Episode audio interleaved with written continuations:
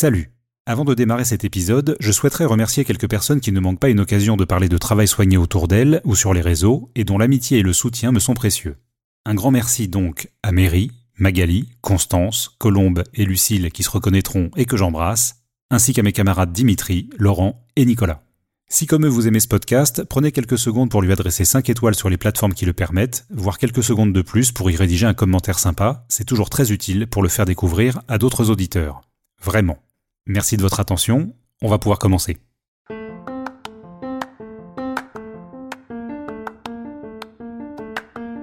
La première donnée du bâtiment, même si c'est très technique, on travaille qu'avec des gens. Donc la première donnée, c'est l'humain.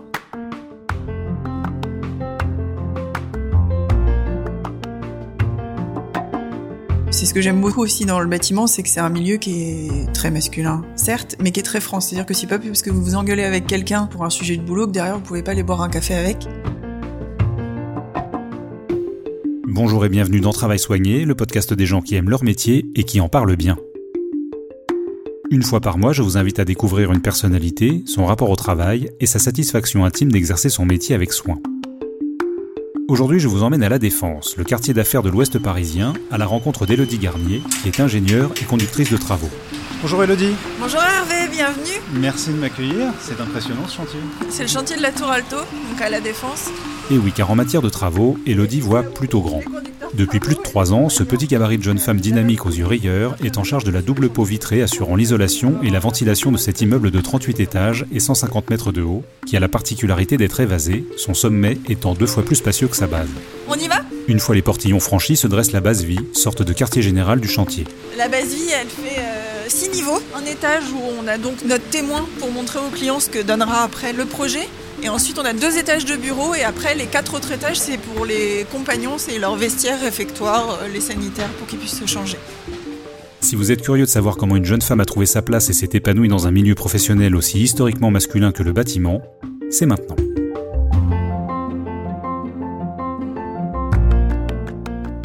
Moi, ce que je savais, c'est qu'il fallait que je fasse un métier qui était pas tous les jours la même chose, qui était plutôt en extérieur que à l'intérieur.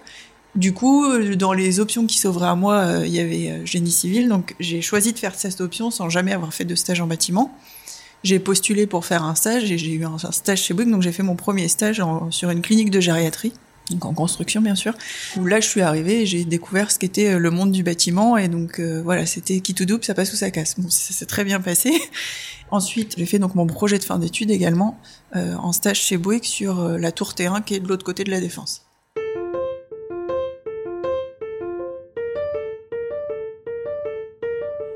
Le bâtiment, ça se décompose en plusieurs phases. Il y a la phase gros œuvre qui est euh, la réalisation de la structure. Chez Bouygues, c'est souvent une structure béton. Ensuite, il y a ce qui est clos et couvert. Donc le clos, c'est tout ce qui est façade. Le couvert, c'est tout ce qui est étanchéité. Ensuite, il y a l'habillage intérieur, les corps d'état techniques, ce qui font marcher la machine, et les corps d'état architecturaux, ce qui habille la mariée. Et quand j'ai été embauchée, j'avais une seule et unique demande, c'était faire du gros œuvre. Parce que c'est le corps de métier de chez Bouygues, on travaille avec nos compagnons, on voit le squelette du bâtiment. Et donc à la suite de ça, j'ai fait euh, du gros œuvre sur la tour T1. Ensuite, j'ai refait du gros œuvre sur la tour Mozart.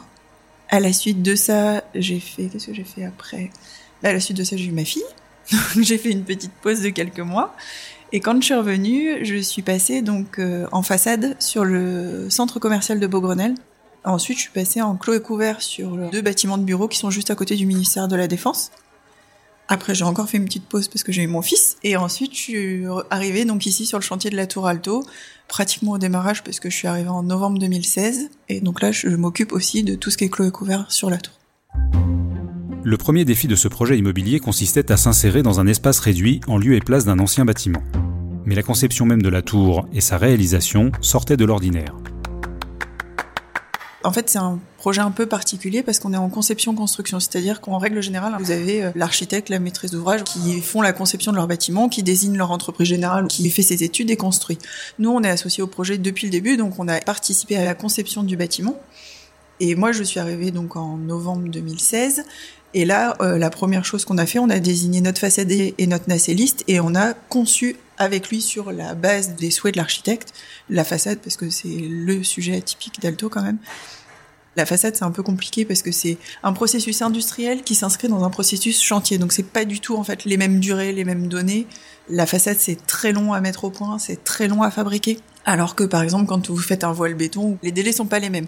En façade, quand vous avez décidé quelque chose, entre le moment où vous l'avez décidé et le moment où vous voyez le premier bloc, il se passe un certain nombre de semaines, voire de mois et vous avez plus la possibilité de changer. Donc c'est mieux d'être sûr. Donc c'est pour ça que souvent on fait des prototypes de façade aussi très tôt pour que l'architecte ait au moins le visuel de ce qu'il veut ou de ce qu'il aura, qu'il puisse faire ces quelques modifs et on lance en fait au même moment la construction béton et la fabrication de la façade qui se fait bien sûr dans les usines des différents fournisseurs, mais voilà, c'est à peu près lancé au même moment, donc c'est bien quand tout le monde est défini au même moment, de façon à ce que tout le monde soit d'accord sur comment on construit.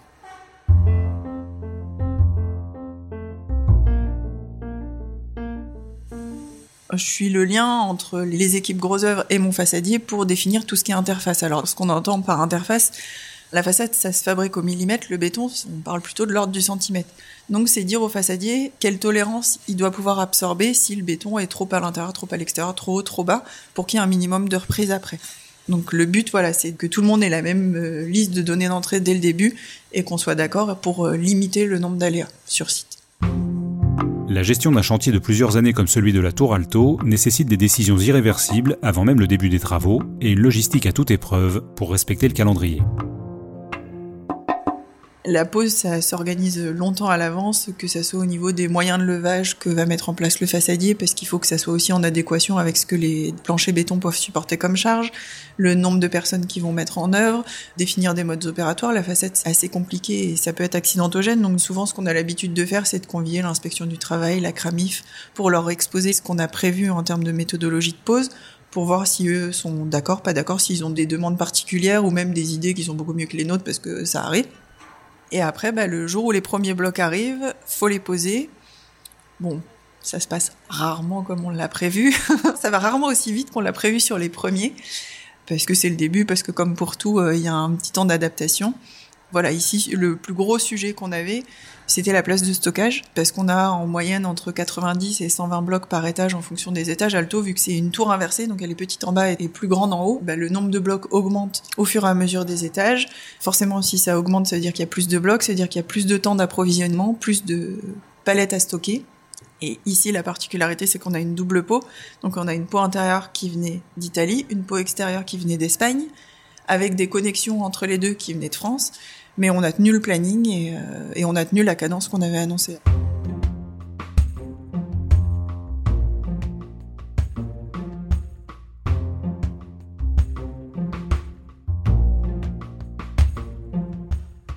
Le gros œuf démarre. Quand ils partent en cycle, on leur laisse un peu d'avance. Ensuite, c'est la façade qui démarre, qui met aussi un peu de temps à trouver ses marques. Après, c'est pareil, on part en cycle.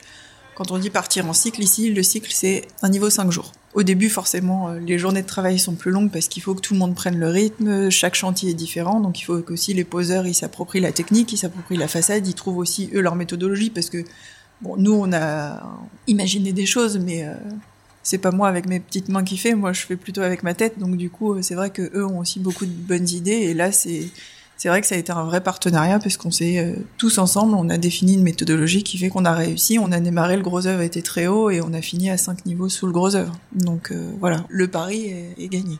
Je vous propose maintenant de commencer notre visite du chantier, mais forcément, quand on est à un poste aussi stratégique que celui d'Elodie, on connaît et on croise beaucoup de monde sur son chemin. Vraiment beaucoup. Bonjour Bruno, ça va?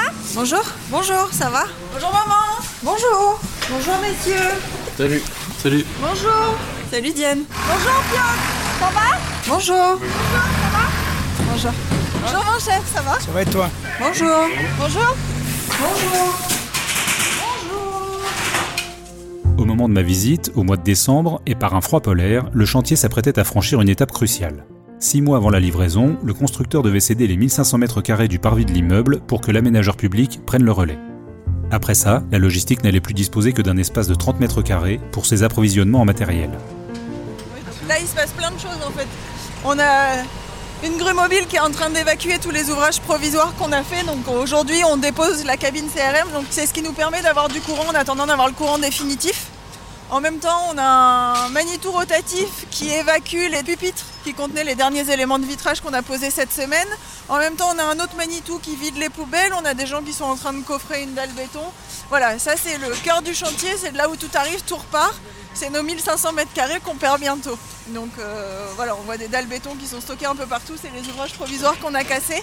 Il nous reste deux semaines, donc c'est deux semaines euh, qui vont être intenses. Après, en fait, on va utiliser le futur quai de déchargement de la tour qui fait une trentaine de mètres carrés. On va passer par la rue qui passe sous la tour et on déchargera par le futur quai de déchargement. Donc forcément, c'est plus petit, ça va nécessiter une logistique qui sera différente de celle qu'on a actuellement avec moins de confort. Mais objectivement, les choses les plus grosses, on les a déjà livrées parce qu'on a fait euh, déjà une trentaine d'étages en, finition. Et euh, il nous restera les zones nobles où il faudra livrer euh, un peu plus en flux tendu que ce qu'on a actuellement où actuellement on a la place de faire attendre un camion s'il y en a un qui arrive en retard, etc. Le métier d'Elodie a la particularité de s'inscrire dans le temps long. Près de 4 ans de travail dans le cas présent et des phases distinctes imposant des rythmes qui évitent la routine. Alors une aventure de quelques années, on sait qu'il y a des phases, c'est-à-dire que toute la phase qui est préparation, c'est une phase qui est plus cool, euh, dans le sens où vous faites beaucoup de travail administratif parce que c'est des mises au point, c'est des études, etc. Il n'y a pas encore de phase chantier, donc c'est des horaires qui sont un peu plus cool, un peu plus allégés. Donc avec le temps et avec l'expérience, on comprend qu'il faut en profiter de ces périodes-là pour être un peu plus présent chez soi, pour euh, par exemple accompagner ses enfants à l'école, ce qu'on ferait pas quand on est en pleine phase de production. Après, quand vous passez vraiment dans la vraie phase de production, ça dure jamais une année complète. Vous avez toujours des hauts et des bas, et c'est à ces moments-là, c'est plus prenant. Vous passez plus de temps sur le chantier, ou en tout cas, c'est plus concentré, plus condensé, plus stressant aussi. Donc euh, voilà, moi la chance que j'ai, c'est que mon conjoint euh, commence plus tard le matin, donc j'ai cette possibilité d'adapter mes horaires et d'arriver à l'heure qui va bien pour faire ma journée de travail. Et euh, le point d'honneur que je mets, c'est par contre, je récupère mes enfants le soir. c'est aussi pour ça que depuis que j'ai eu ma fille, j'ai arrêté de faire du gros œuf et je fais du clos couvert parce que quand on fait du gros œuf, c'est avec nos compagnons à nous et du coup, euh, bah, quand on coule du béton et que le béton il devait arriver à 14h et que la première toupie arrive à 18h, vous avez beau faire ce que vous voulez, il faut couler le béton, donc euh, votre heure de fin, hein, vous la connaissez pas à l'avance. Quand vous travaillez avec d'autres entreprises, souvent vers 17h30 au pire 18h, ils sont partis du chantier. C'est vrai que moi j'aime pas rentrer chez moi quand je sais qu'il y a encore des entreprises à moi qui travaillent.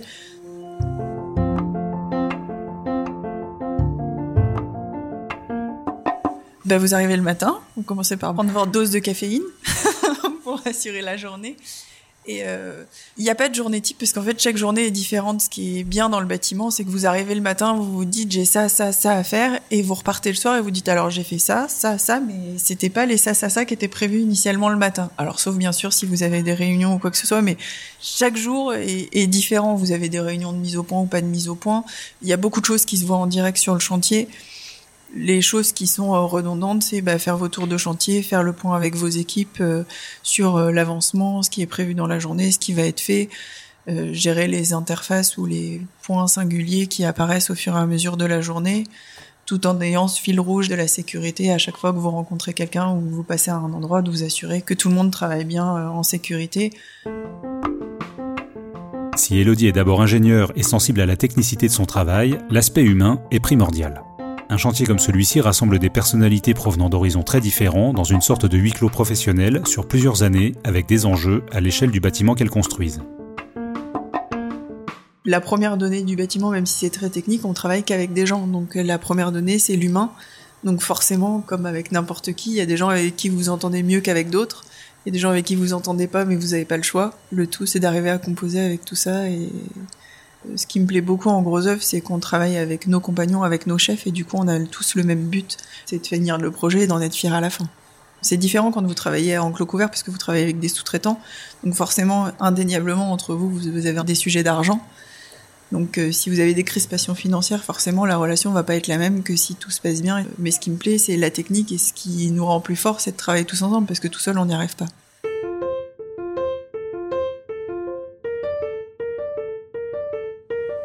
J'ai toujours été comme ça. Bah, si je travaillais dans la finance, voilà, je, je devrais pas avoir le même comportement ou la même euh, façon de faire, mais là, c'est, on a juste besoin d'être nous, quoi. Et on fait avec les différents nous. C'est ça qui donne euh, de la valeur à l'équipe et de, la diversité. Il y a juste besoin d'être soi-même. et ça marche bien. Sur tous les chantiers où j'ai travaillé, il y a toujours eu une bonne ambiance, mais c'est vrai qu'ici, il y a... Ben, en fait, quand on est arrivé sur ce chantier-là, les seules personnes que je connaissais, c'était mes deux chefs. Tous les autres, c'est des gens qui viennent euh, d'autres chantiers, d'autres équipes, d'autres projets. C'est ce qui fait que l'équipe est très diversifiée, mais s'entend aussi très bien parce que on a tous apporté quelque chose. Euh, voilà, ça a ouvert les esprits et du coup, euh, ça permet d'avoir une bonne ambiance. Poursuivons notre visite du chantier qui a des allures de fourmilière. Les ouvriers vont et viennent en tous sens tandis que les engins enchaînent leurs manœuvres à la manière d'une chorégraphie mécanique. Et rien que pour vous, j'ai surmonté mon vertige chronique pour accompagner Elodie jusqu'au sommet de la tour. Étages sont vitrés, euh, les corps d'état architecturaux ont démarré à l'intérieur, en faux plafond on en est presque au 35 ou 36e étage, donc on est bien avancé. Là on est surtout en, pleine production sur ce qu'on appelle les étages nobles. Donc les étages nobles c'est ce qui est restauration, hall, euh, cafétéria, cuisine. Voilà, c'est les étages qui sont atypiques en fait et qu'on fait souvent euh, après les étages de bureaux.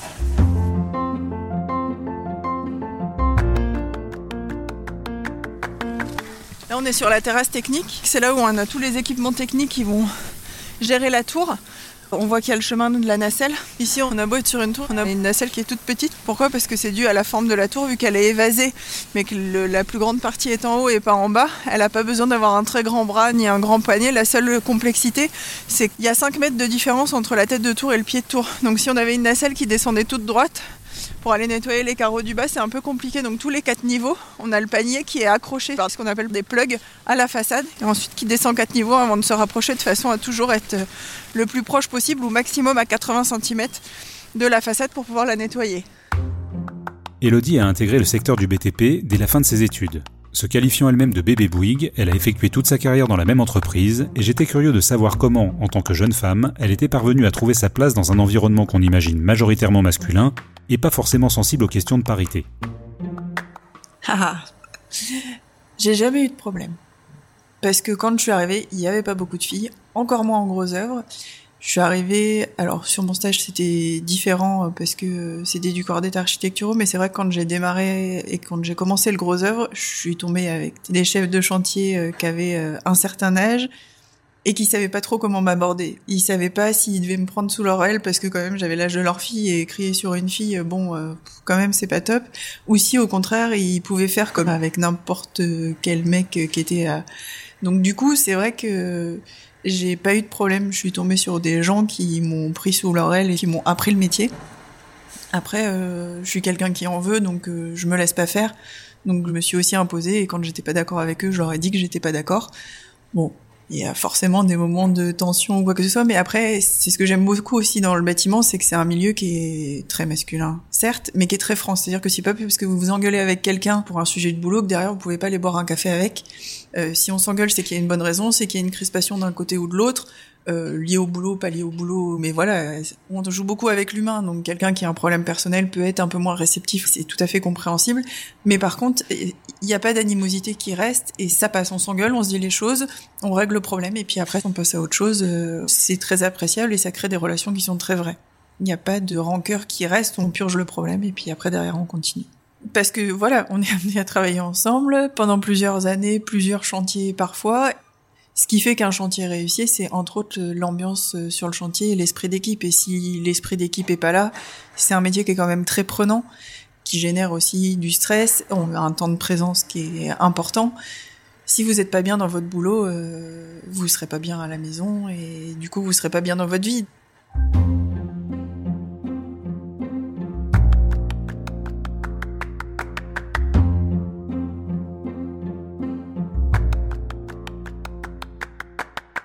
Aujourd'hui, je changerai pas de métier pour rien au monde parce que j'aime ce que je fais.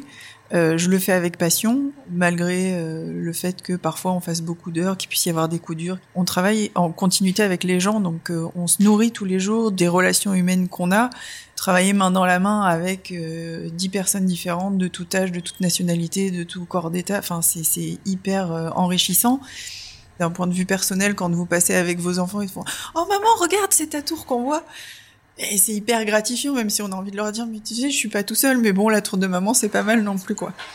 Vous avez l'aspect technique qui vous permet de vous enrichir et de vous développer intellectuellement, mais la grosse partie, c'est la partie humaine, c'est euh, c'est tout ce que vous faites avec les gens. Et si vous travaillez pas main dans la main, vous allez droit dans le mur.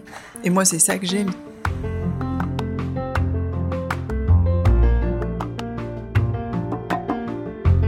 Merci d'avoir écouté cet épisode. Je vous invite à visiter le compte Instagram de Stereolab pour voir les coulisses de la Tour Alto, que vous pouvez aussi admirer en vrai depuis l'esplanade de la Défense. Vous pouvez nous suivre sur les réseaux sociaux et m'envoyer vos suggestions pour de prochains épisodes. Merci pour votre écoute et à très bientôt.